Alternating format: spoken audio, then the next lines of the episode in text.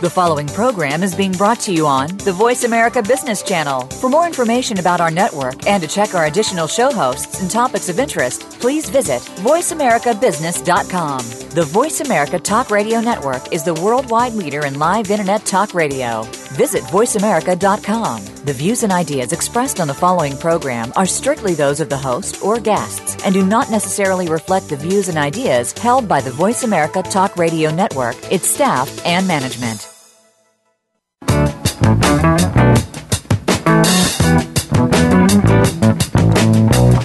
Welcome to Leadership Matters with Dr. Cheryl White, Linda Schub, Gerald McFadden, Andre Howard, Tom Wall, and Rihanna Absar. This is your forum for exploring and discussing challenges that are faced by public and nonprofit leaders. And now, Leadership Matters. Good afternoon. Thank you for tuning in to Leadership Matters, informing leaders and inspiring solutions. I'm Gerald McFadden, President of Volunteers of America Southwest, and I bring you greetings from San Diego, California. I'll be your host for the next hour, and I'm delighted to have joining me today Mr. Mark Nielsen, President and founder of Accretive CFO Services of San Diego, and Mr. Bob Beatty, President, Beatty and Company. Welcome, Mr. Nielsen and Mr. Beatty. Thanks, Gerald. Hi, Gerald. Thanks for, thanks for having me. Uh, before we get started with the topic for today's show, which is a balanced approach to building a wildly successful business through transformational leadership, Mr. Nielsen and Mr. Beatty, would you please tell our listening audience a little bit about yourself and the organizations that you represent?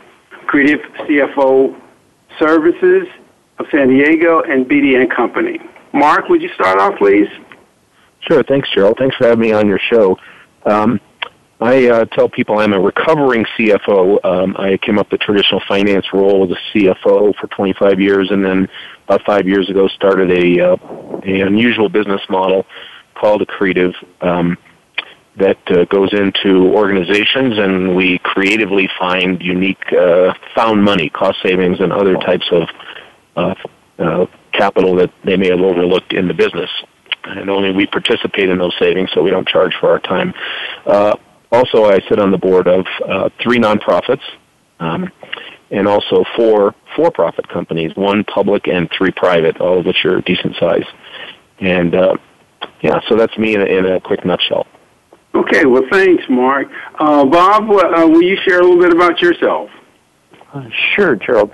And again, it's a pleasure to be here. Um, I, I work as uh, interim and part-time and advisory CFO exclusively with nonprofit organizations. Um, you know, the idea being that very few nonprofits can afford a full-time true CFO, but they all need a certain amount. And how do we get that in when they need it and the amount they need it at the time that they're dealing with a particular situation, and then allow me to, you know, accordion my services in and out. I work with a uh, a large number of nonprofits, particularly now and exclusively in San Diego. I used to be in LA, Orange County, and San Diego. Okay, and I understand one of those organizations you're working with at the present time is uh, United Way of, of uh, San Diego and Imperial. Yep. One of my clients. Uh, I invite each of you in our listening audience to participate in our upcoming conversation by either emailing questions to us at Dr. White at innovisions.org or calling 1 866 472 5790. Guys, uh, transformational leadership has been defined as a change-oriented leadership style that is centered on partnership vision building that empowers others and which results in inspired goal setting, expectation ownership, and higher than normal performance levels. Each of you in your professional life as a consultant and principal associated with for-profit and not-for-profit businesses has engaged with leaders that have taken businesses through transformations. Would you both talk a little bit about what does a transformational leader look like to you? Uh, Bob, can we start with you? Sure, that'd be great. Uh, I, I think for me, it, at least in my space, the um, uh, there's a huge need to transform from cost reimbursement models to outcome focused or pay for success models. Um, and you know, not only do you have to change people, processes, and uh, systems, but you also have to focus on on the culture. And so these the leaders that are successful to me, I'd say, are the ones that are just totally focused on the the customer. What do we need to do to keep them and keep them happy and keep them coming back? Uh, funding these type of approaches. Um, you know, what are the obstacles to change from where we are to where we need to be in this this new model? Um, uh, you know, open and honest communications with everybody, all the stakeholders.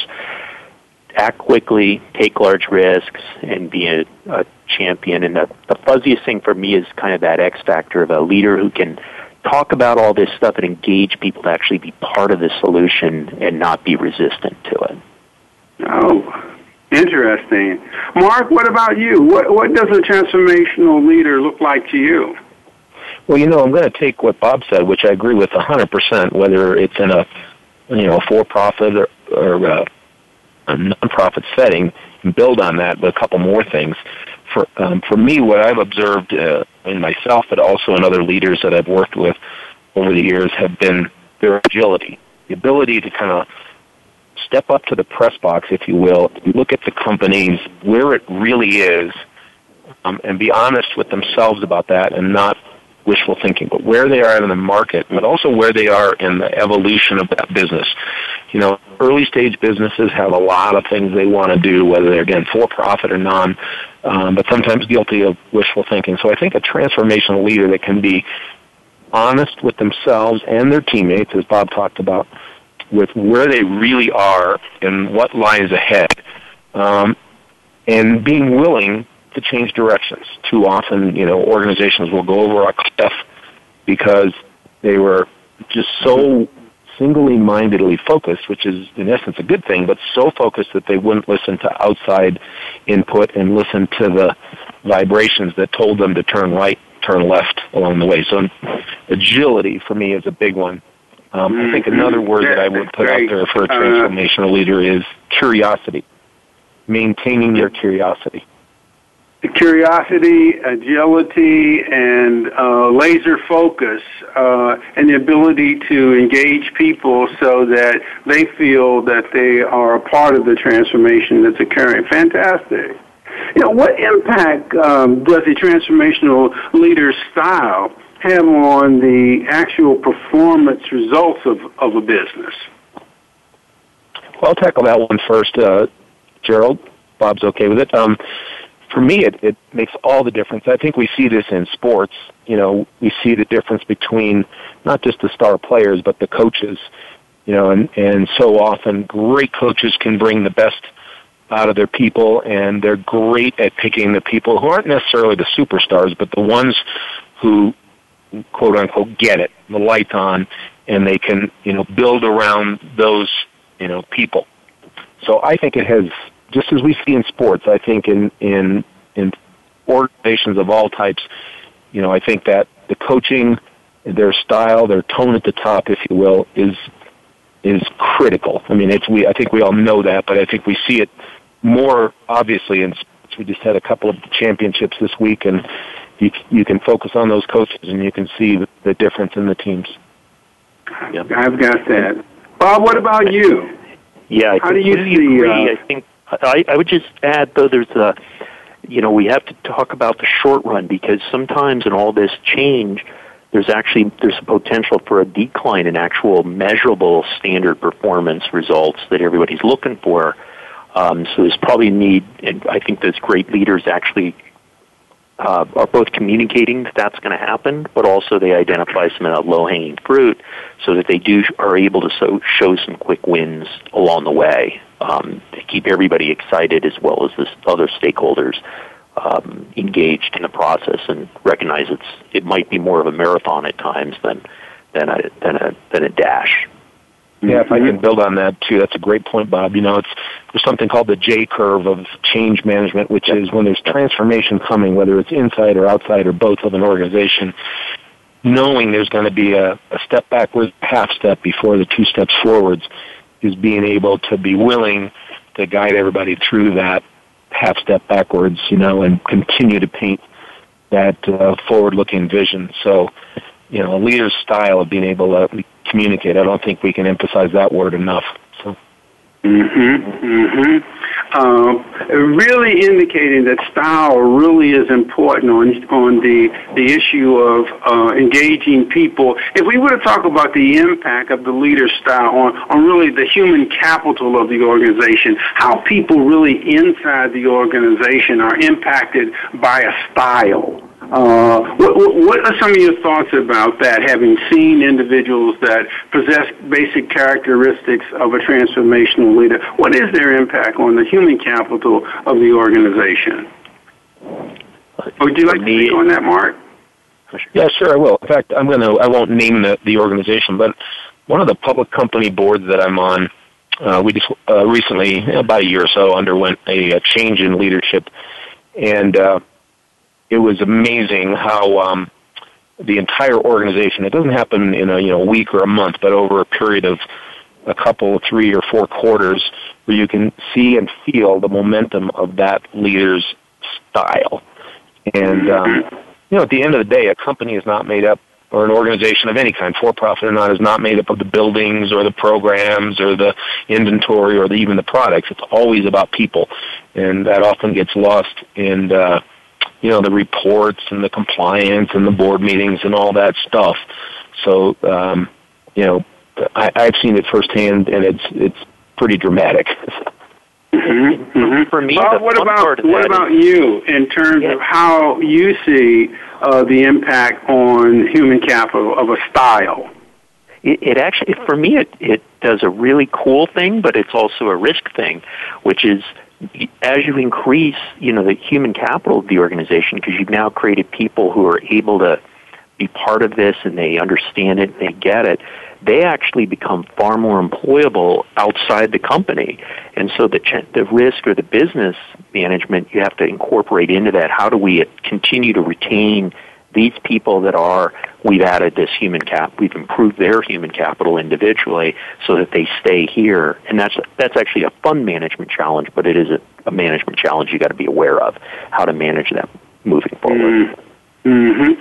I, I hear uh, us really putting that emphasis really a great deal on really the ability to, to engage people in the body of work of the, the business and giving them ownership and allowing them to be a part of the change and to facilitate the change. Uh, and, and that right, that that sounds like uh, someone that is um, uh, a really exceptional leader and the kind of leader that we want to all be around. Uh, do you consider yourself uh, a transformational leader, uh, Bob? I'll start with you on that. And so why? I, I wish I were. I'd, I'd love to be able to say yes, but I think that uh, what I do in my role and, and based on my style is I tend to be a great support person for that transformational leader for in a number of dimensions. I do not have that that X factor, that that ability to to not have people be afraid of the change. Um, I'm I'm all for it and I love it, but I, I don't seem to have that that it or that extra thing that is somewhat rare. That that, that it factor, huh? yeah. Mark, what about you? Uh, Do you consider yourself well, a transformational leader, and, and if so, why? Yeah, I think why I've not? gone through transformation myself uh, from being a former uh, CFO, recovering, I like to say, you know, where you had to learn the defensive side of the, the house to being um, is having your own business and recognizing the offensive side of, of the ball. But um, I, guess sitting on boards, whether they were for profit or non, I think if you if you're uh, not willing to ask hard questions and question people's answers rather than answer their questions. Um, so I think I've made the transformation myself to be willing. I think we're going to need to, to, to head to a break. And Mark, you were on a really, really important point, and I'd like for you to hold that, if you would, for okay. just a second. Uh, we're going to go to a short break. When we return, Mr. Mark Nielsen, the president and founder of Accretive CFO Services of San Diego, and Mr. Bob Beatty, President of Beatty and Associates, will be talking with us a little bit more about transformational leadership, but be transitioning into a subject which is extremely important, building a wildly successful business. Please stay tuned, and we'll be right back with more on Leadership Matters, informing leaders and inspiring solutions.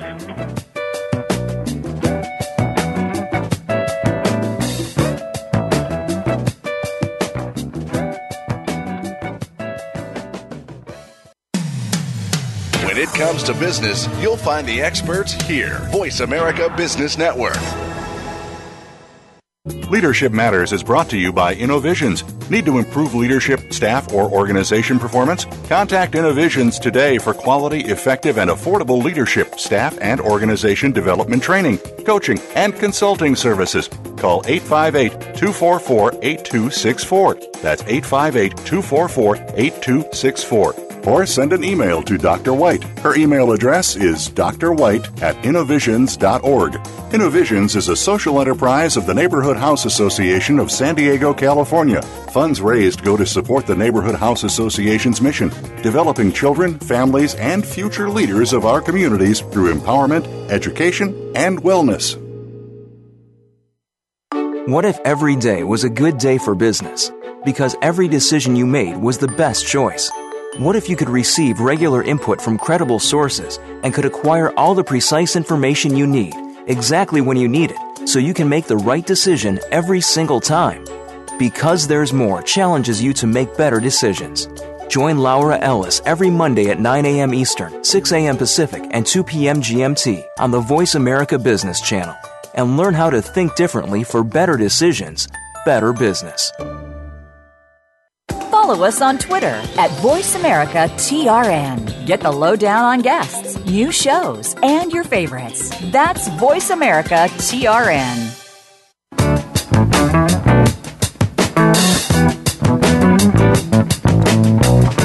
You are listening to Leadership Matters with Dr. Cheryl White, Linda Schub, Gerald McFadden, Andre Howard, Tom Wall, and Rihanna Absar. If you have a question or comment about today's program, please call 1 866 472 5790. That's 1 866 472 5790. Or send an email to leadershipmatters at innovisions.org.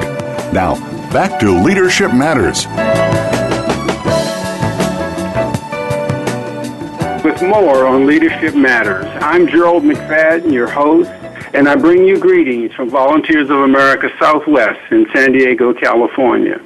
With us today are our special guests, Mr. Mark Nielsen, uh, the president and founder of Accretive CFO Services of San Diego, and Mr. Bob Beatty, president of Beatty and Associates. Uh, prior to the break, we were talking a little bit about uh, the issue, the topic of transformational leaders, and, and whether or not you saw yourself as a transformational leader. And, and Mark, you talked about one of the things that is important in transformation process uh, and looking at the characteristics of a, of a leader is the ability to make hard decisions and the impact of that. You want to build on that point a little bit further?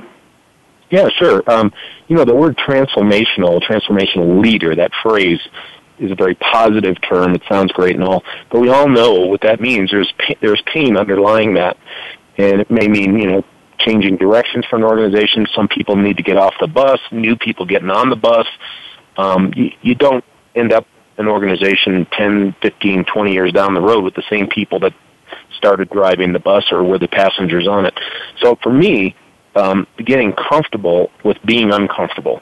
So I'm going to say that again: getting comfortable with being uncomfortable. I don't mean ridiculously so, but being willing to ask tough questions of oneself, of the organization, of its employees, um, because you can't transform anything without breaking a few eggs, you know. So mm-hmm. there's pain involved, and not everybody likes pain. They just want to avoid it, and that's why so many organizations are willing to just coast along until they go over a cliff. So.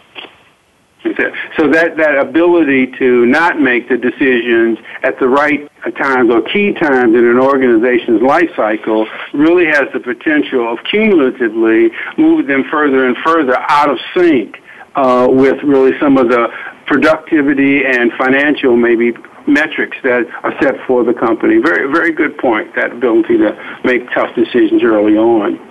Most executives of successful businesses understand that revenue growth and expense management are essential parts of the equation for building a successful business. But it seems that those special executives that understand and embrace and prioritize the importance of an organization's culture, uh, an appropriate infrastructure, and the right DNA within a leadership team are those individuals that are not just building successful organizations today, but are those individuals that are building wildly successful enterprises. Uh, what would you say a wildly successful business might look like. Uh, and, and Mark, uh, would you, excuse me, I'm sorry, I started that. Bob, would you start off on that point and then I'll transition to you, Mark, if that's okay? Sure, sure. Yeah. Um, you know, I think a couple stick in my mind that, you know, and none are going to be wildly successful forever. But, you know, if you think of Apple with the introduction of the iPad and the uh, iPhone, that whole period they went through, uh, before Steve Jobs passed away, Doctors Without Borders. You know, these are organizations that have created raving customers, at least for this certain period of time. Their all their numbers have gone up. Their their perception in the communities are are great, and these are it's they're hitting on all eight cylinders, or in some of their cases, the twelve cylinder car. You know, I mean, they're they're they're nailing it on every front, at least for some re- reasonably extended period of time. Mm-hmm. Mm-hmm. Mm-hmm. Well, what, what are your thoughts on that? Well, those are great examples. Business, what does it look like? Yeah, those are great examples, Bob. So I'll be a little bit more general. Um, to me, I think it's the ability to continuously redefine success. You know, we're seeing more and more organizations recognizing that you can't just ping pong back and forth between, you know, gee, we're making a lot of money, we're financially successful, our stock price or our you know, our uh, revenues, whether they're for profit or not, continue to rise, and all those metrics are all great things, and we that those are a given and a must. And then, but what about people? How are you know? Is it a great place to work? Are we you know bringing in great people? Are people moving on to bigger and better things from there as well? Um, what are we doing about our you know community? What are we doing about our planet? You know, there's a lot more, and I think these.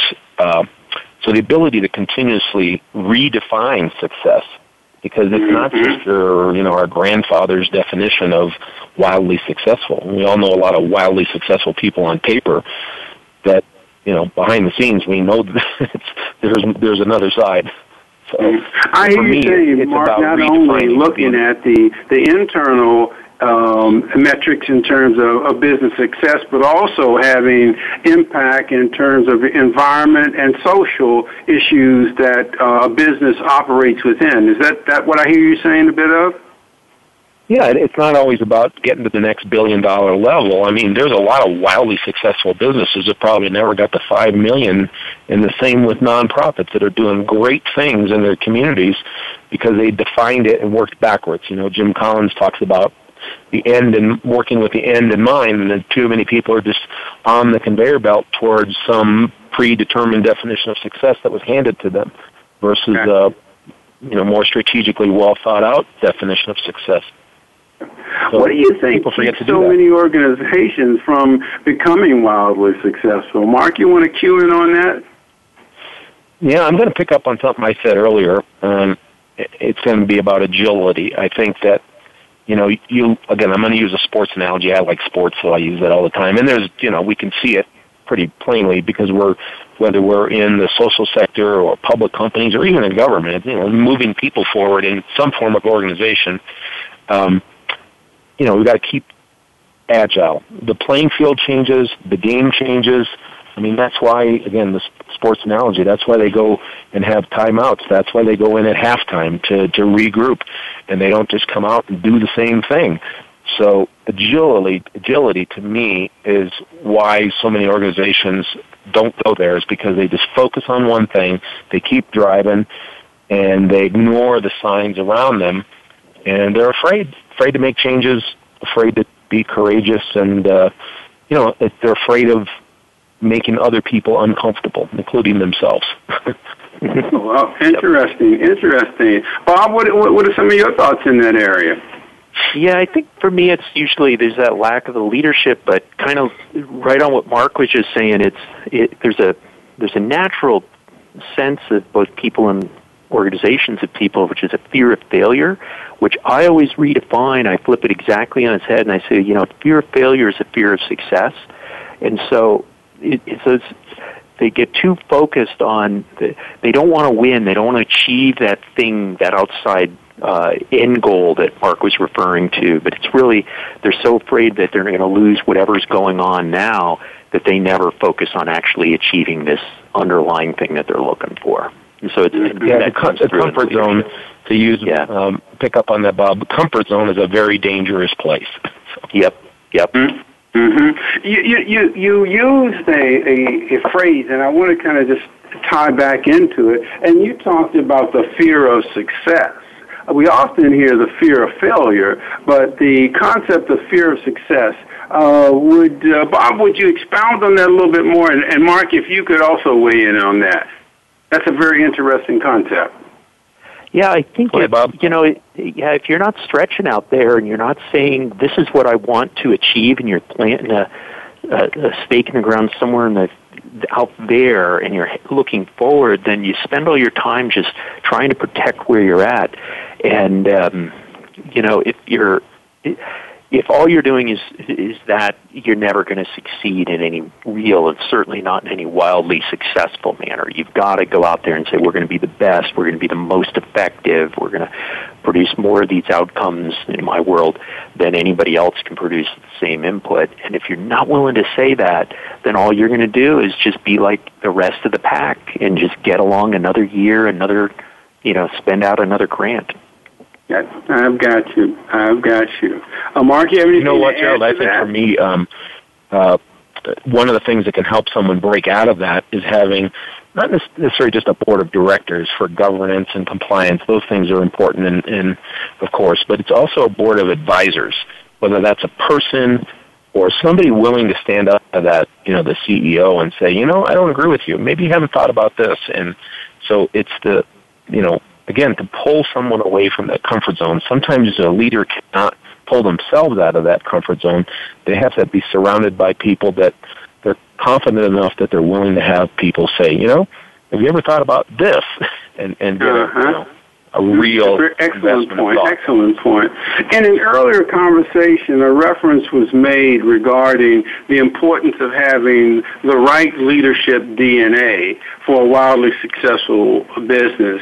What is the right DNA? And I know we've talked about uh, a couple of things for a leader today in a, a mid to, to large size business. Um, in, in regards to it. I know we've talked about agility, we've talked about ability to stretch, um, um, the fear. Is there anything else that you would see that, that really uh, is essential in that DNA?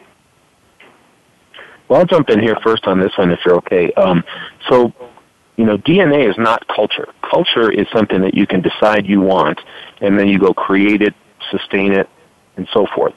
But DNA is the natural wiring of the, the leader and the team they've chosen around them. And so for me, DNA and, and the, and the proper balance of it is about, we, we all have skills, you know, whether they're left brain, if you will, organizational, financial, engineering, those things, or whether they're right brain, creative, adventurous, thrill seeking, those kind of things. So, um, the right leader has to be able to get the left brainers and the right brainers, let's just call them the offense and the defense, to be able to pull together so that the organization is, is going faster because the offense complements the defense and vice versa. And they know they need each other. There's not a tension between the 2 mm-hmm, mm-hmm. Yeah. Or, or you explore that natural tension. I'd say the one isolating thing that all the transformational leaders I've worked with have is a really high EQ.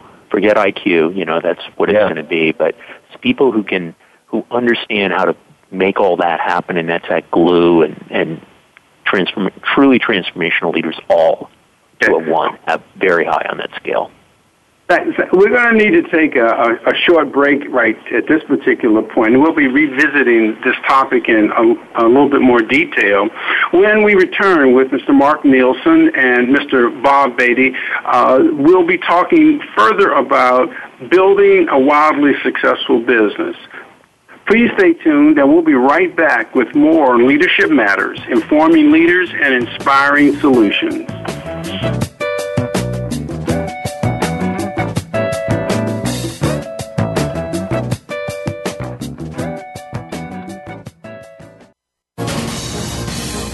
Voice America Business Network, the bottom line in business. Leadership Matters is brought to you by Innovisions. Need to improve leadership, staff, or organization performance? Contact Innovisions today for quality, effective, and affordable leadership, staff, and organization development training, coaching, and consulting services. Call 858 244 8264. That's 858 244 8264 or send an email to Dr. White. Her email address is drwhite at innovisions.org. Innovisions is a social enterprise of the Neighborhood House Association of San Diego, California. Funds raised go to support the Neighborhood House Association's mission, developing children, families, and future leaders of our communities through empowerment, education, and wellness. Many industries have been revolutionized by technology in the last decade books, music, TV, communications, and now it's happening to our money and the way we pay. Tune in to Breaking Banks with Brett King for a look at how technology and customer behavior will bring about more changes in banking in the next 10 years than in the last 200 years. Listen every Thursday at 3 p.m. Eastern Time, noon Pacific on Voice America Business Channel or on AM 1160 The Voice. You'll never look at your bank account the same again. We're making it easier to listen to the Voice America Talk Radio Network live wherever you go on iPhone, Blackberry, or Android. Download it from the Apple iTunes App Store, Blackberry App World, or Android Market.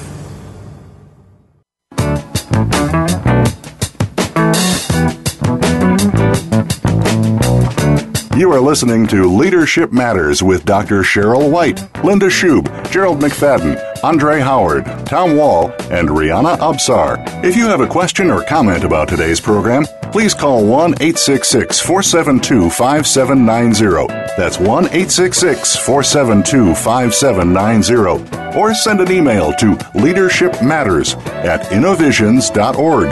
Now, back to Leadership Matters. Leadership Matters. I'm Gerald McFadden, your host, and I bring you greetings from Volunteers of America Southwest in San Diego. For those of you who may be just joining us, our special guests today are Mr. Mark Nielsen, the president and founder of Accretive CFO Services of San Diego, and Mr. Bob Beatty, president of Beatty and Company prior to the break, we were talking about building a wildly successful business. And one of the points that we were uh, discussing was around the DNA of uh, transformational leaders. I wanted to have you guys visit a little bit on the topic of whether or not there is a, a DNA, for example, for an extraordinary organization. Patrick Lencioni, in his book, The Four Obsessions of an Extraordinary Executive, talks about a healthy organization being one that is humble, hungry, smart, and resilient.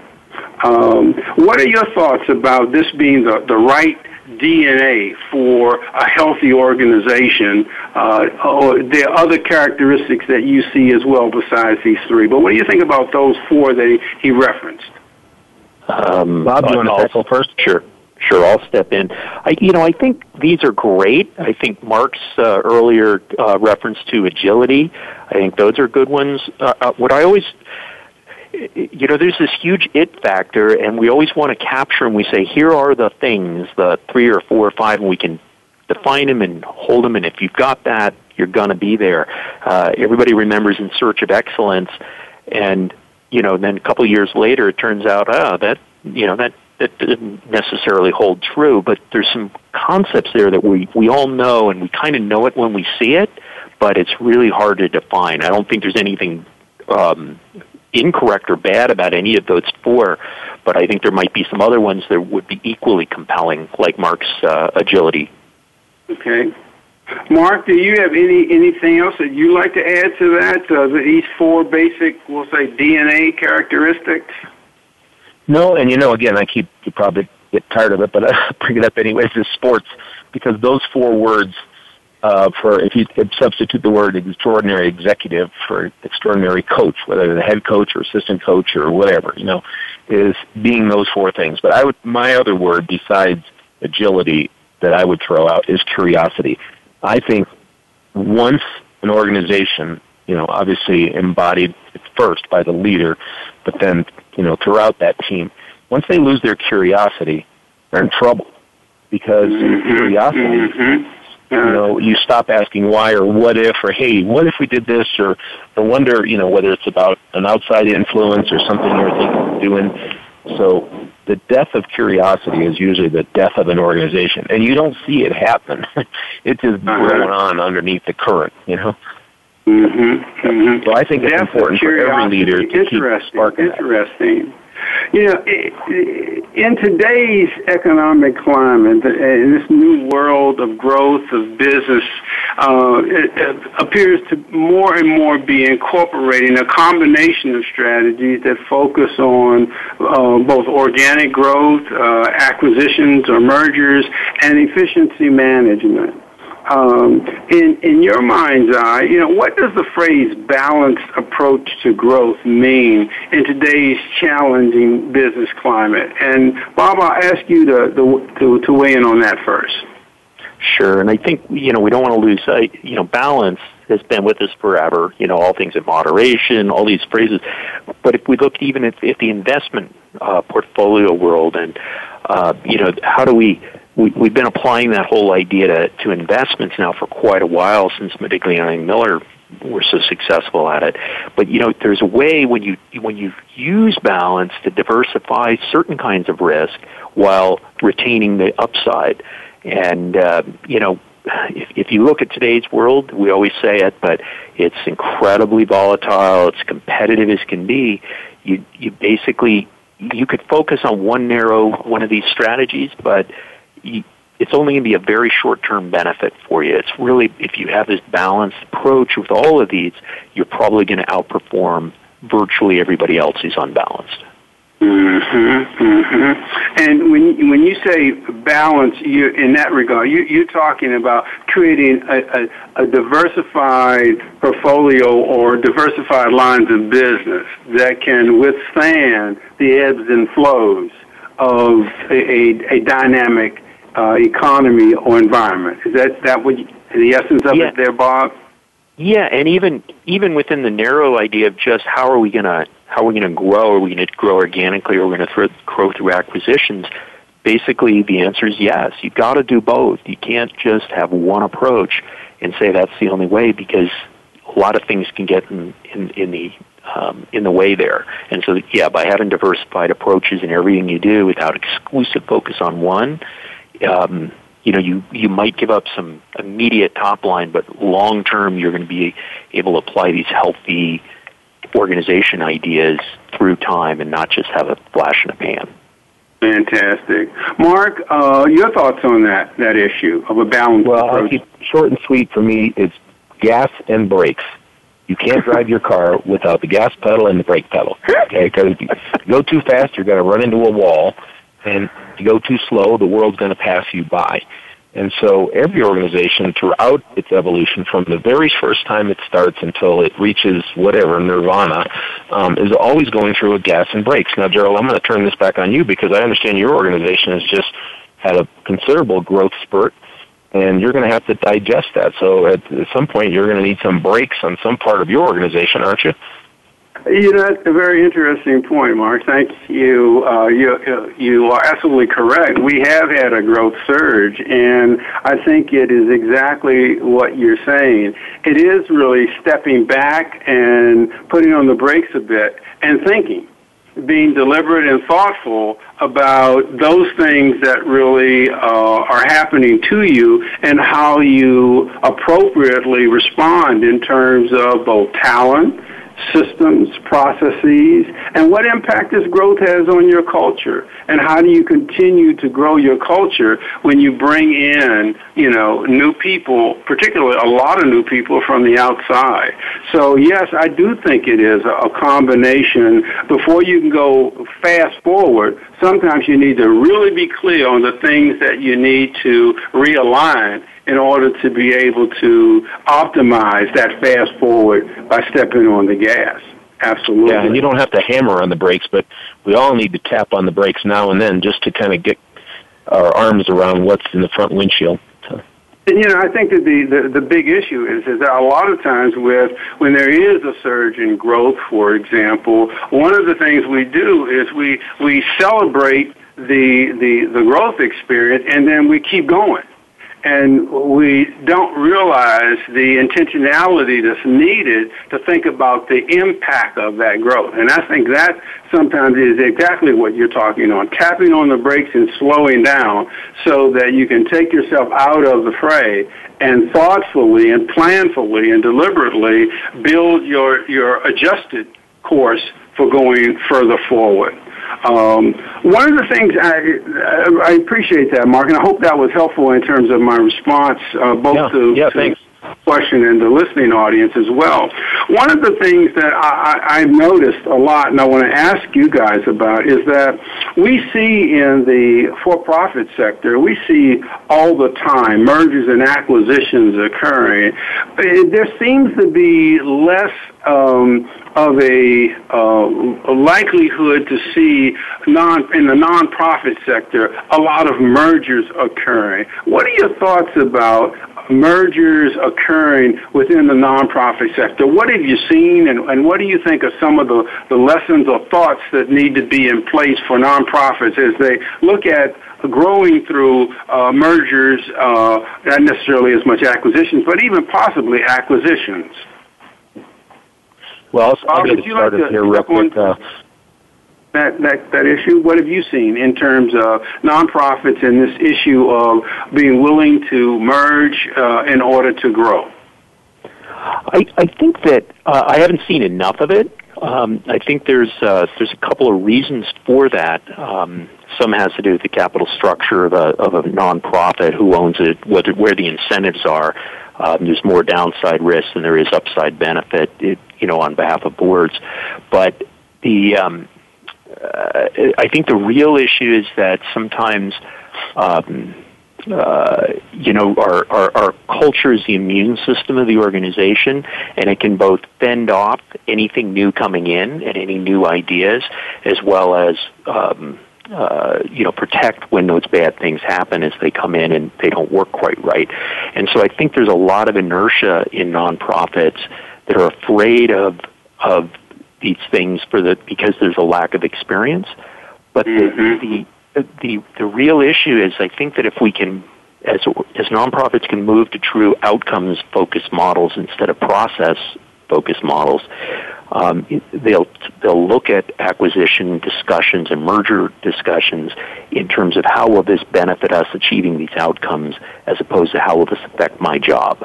Ah, interesting, interesting. Mark, your thoughts on that? You served on some nonprofit boards and you served on for-profit boards, so uh, you've seen the behavior of both entities as it relates to this issue of merger. What are your thoughts?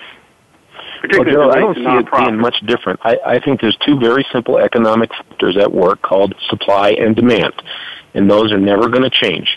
Um, whether we're talking about the for-profit or the nonprofit sectors, um, at the end of the day, they're just different types of ingredients, but there's supply ingredients in the nonprofit world. It's the supply of you know people willing to provide the services and uh, governments and other donors willing to provide the the gas to fuel that the, the donors and the funding. And ultimately, at the end of the day, the money is going to find the most efficient organization. If if some organizations aren't operating efficiently and they can't get the capital from their donor base or they can't win the bids to manage the programs um, or they can't you know sell their products in the for-profit sector then that's telling them they got to do something different they either got to you know join forces with another organization who's got you know the things that they don't have so it's really the market is telling organizations what they got to do. And some people want to close their ears and you know and not pay attention to that, and that's where trouble starts. Thank you, Mark. We're going to need to take a, a, a, brief break, so we're going to take this short break. When we return, Mr. Mark Nielsen, uh, President and founder of Accretive CFO Services of San Diego, Mr. Bob Beatty, a president of Beatty and Company, will be talking a little bit more about this issue of a balanced approach to growth, and we'll uh, see if there's some additional things and thoughts that we have on this merger issue with nonprofits. So please stay tuned, and we'll be right back with more Leadership Matters, informing leaders and inspiring solutions.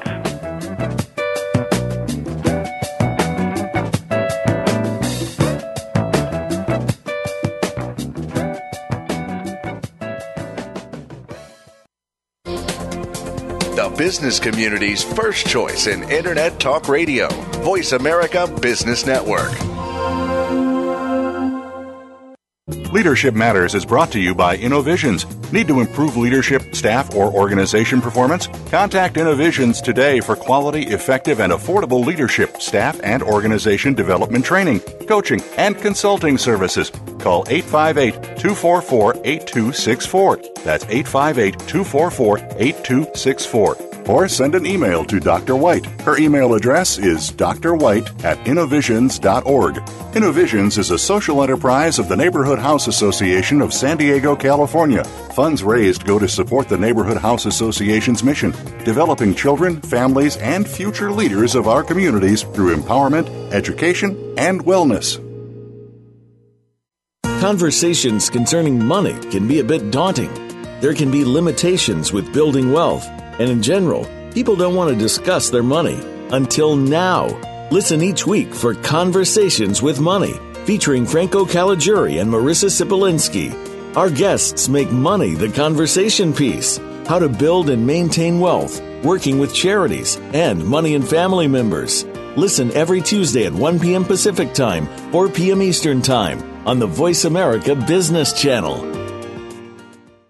Become our friend on Facebook. Post your thoughts about our shows and network on our timeline. Visit facebook.com forward slash voice America.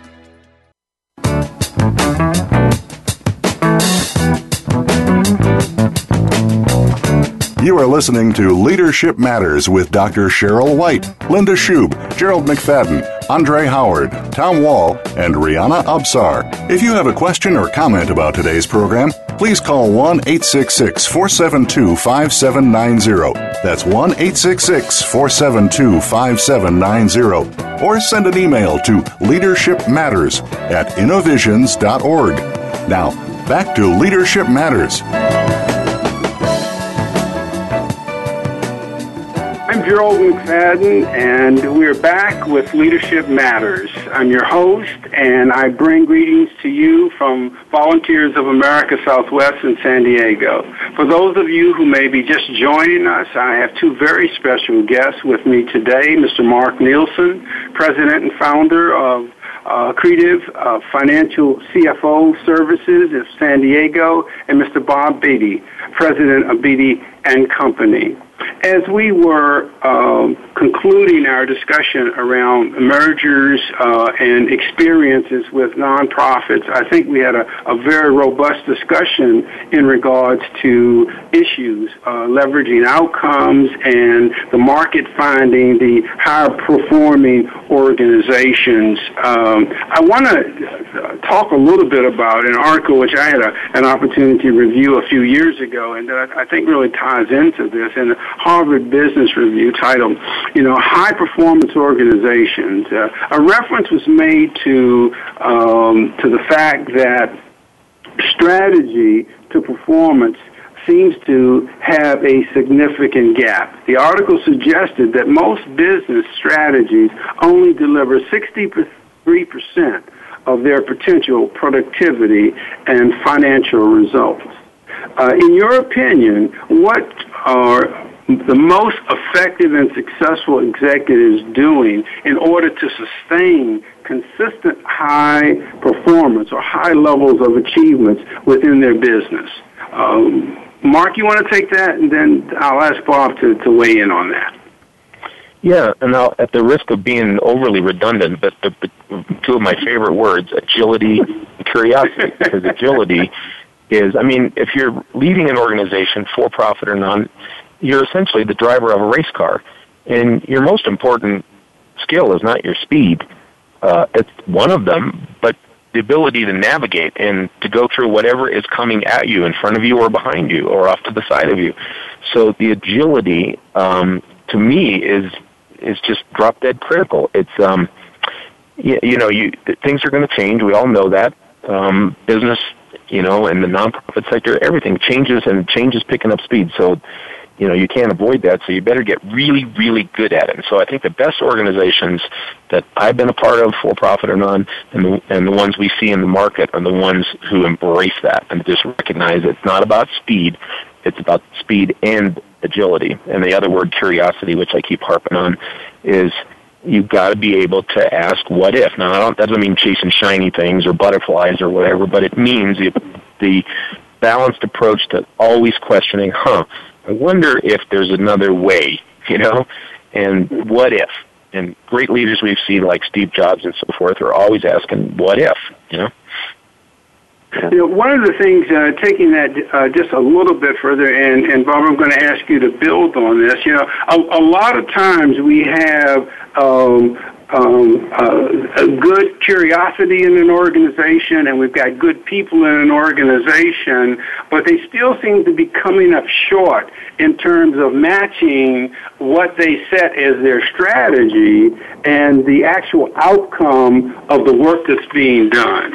And so I, I guess I'm asking Bob if in your thoughts, uh, are there causal factors associated with it, or the things that you see that uh, executives um, that are really being successful are doing to keep the performance level of the organization up, even when they're making the adjustments and they're being agile, but performance seems to be slipping? Are there things that executives can do to keep that performance level up?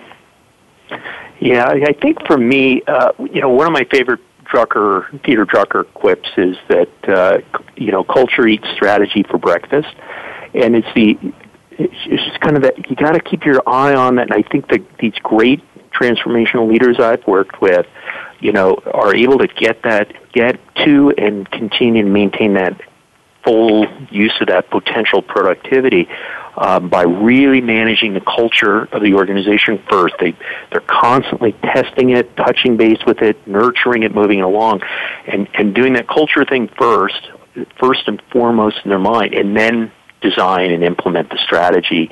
You know, it's not if you focus it all, and I think a lot of mergers and uh, those kind of things have failed because we ignore the culture and. Um, you know, we just got to keep focused on that. And so I think that's, you know, I'm no social scientist, but in my experience, it's that lack of of appreciation and respect for the culture the organization and managing it.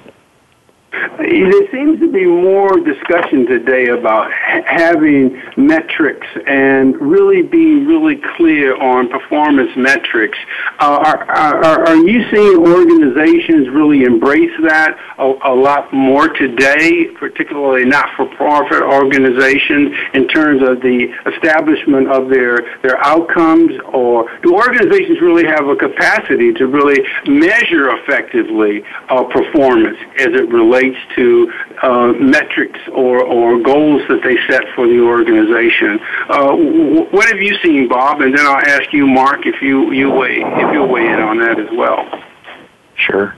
In my space, it's it's it's where everything's at. Um, you know, we've got these somewhat fuzzy goals or missions that we're trying to achieve, and making those really clear about if you give us money, this is what's going to happen and why, and here's this is affecting that. Um, that ability to do it, I think, is those those organizations that Mark referred to earlier is the ones that are going to succeed and are going to get the future funding that's coming along because the dollars are going to float to those organizations that can identify how the money is going to be spent to achieve what results over what period of time. And um, uh, it's the ones that, even if you're not particularly successful at it, doing it, it puts you a mile ahead of everybody else. and um, yeah, so I think that that's just critical.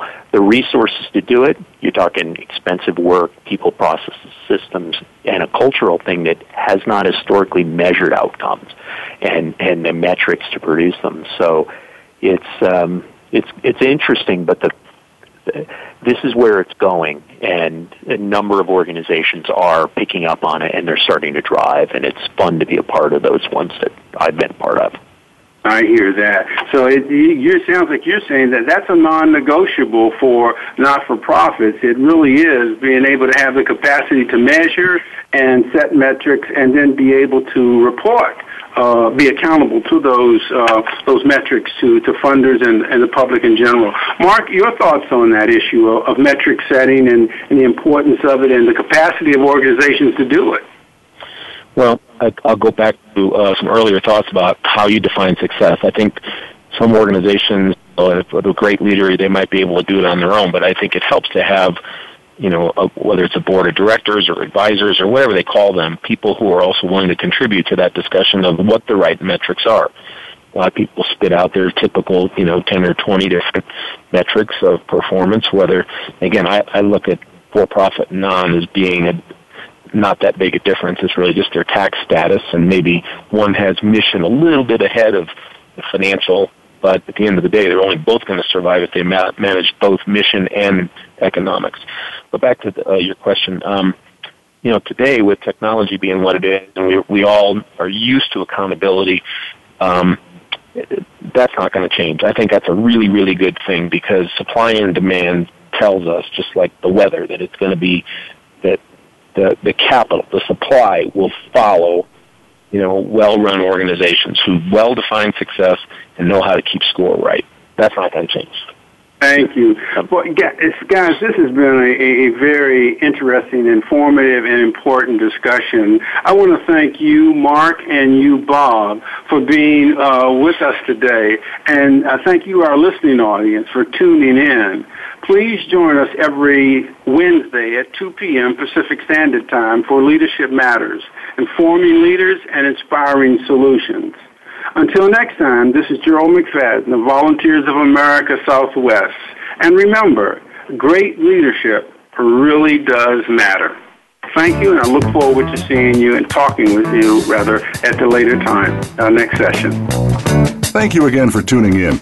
Leadership Matters with Dr. Cheryl White, Linda Schub, Gerald McFadden, Andre Howard, Tom Wall, and Rihanna Absar is broadcast live every Wednesday afternoon at 5 p.m. Eastern Time, 2 p.m. Pacific Time on the Voice America Business Channel. Have a wonderful week and make your leadership matter.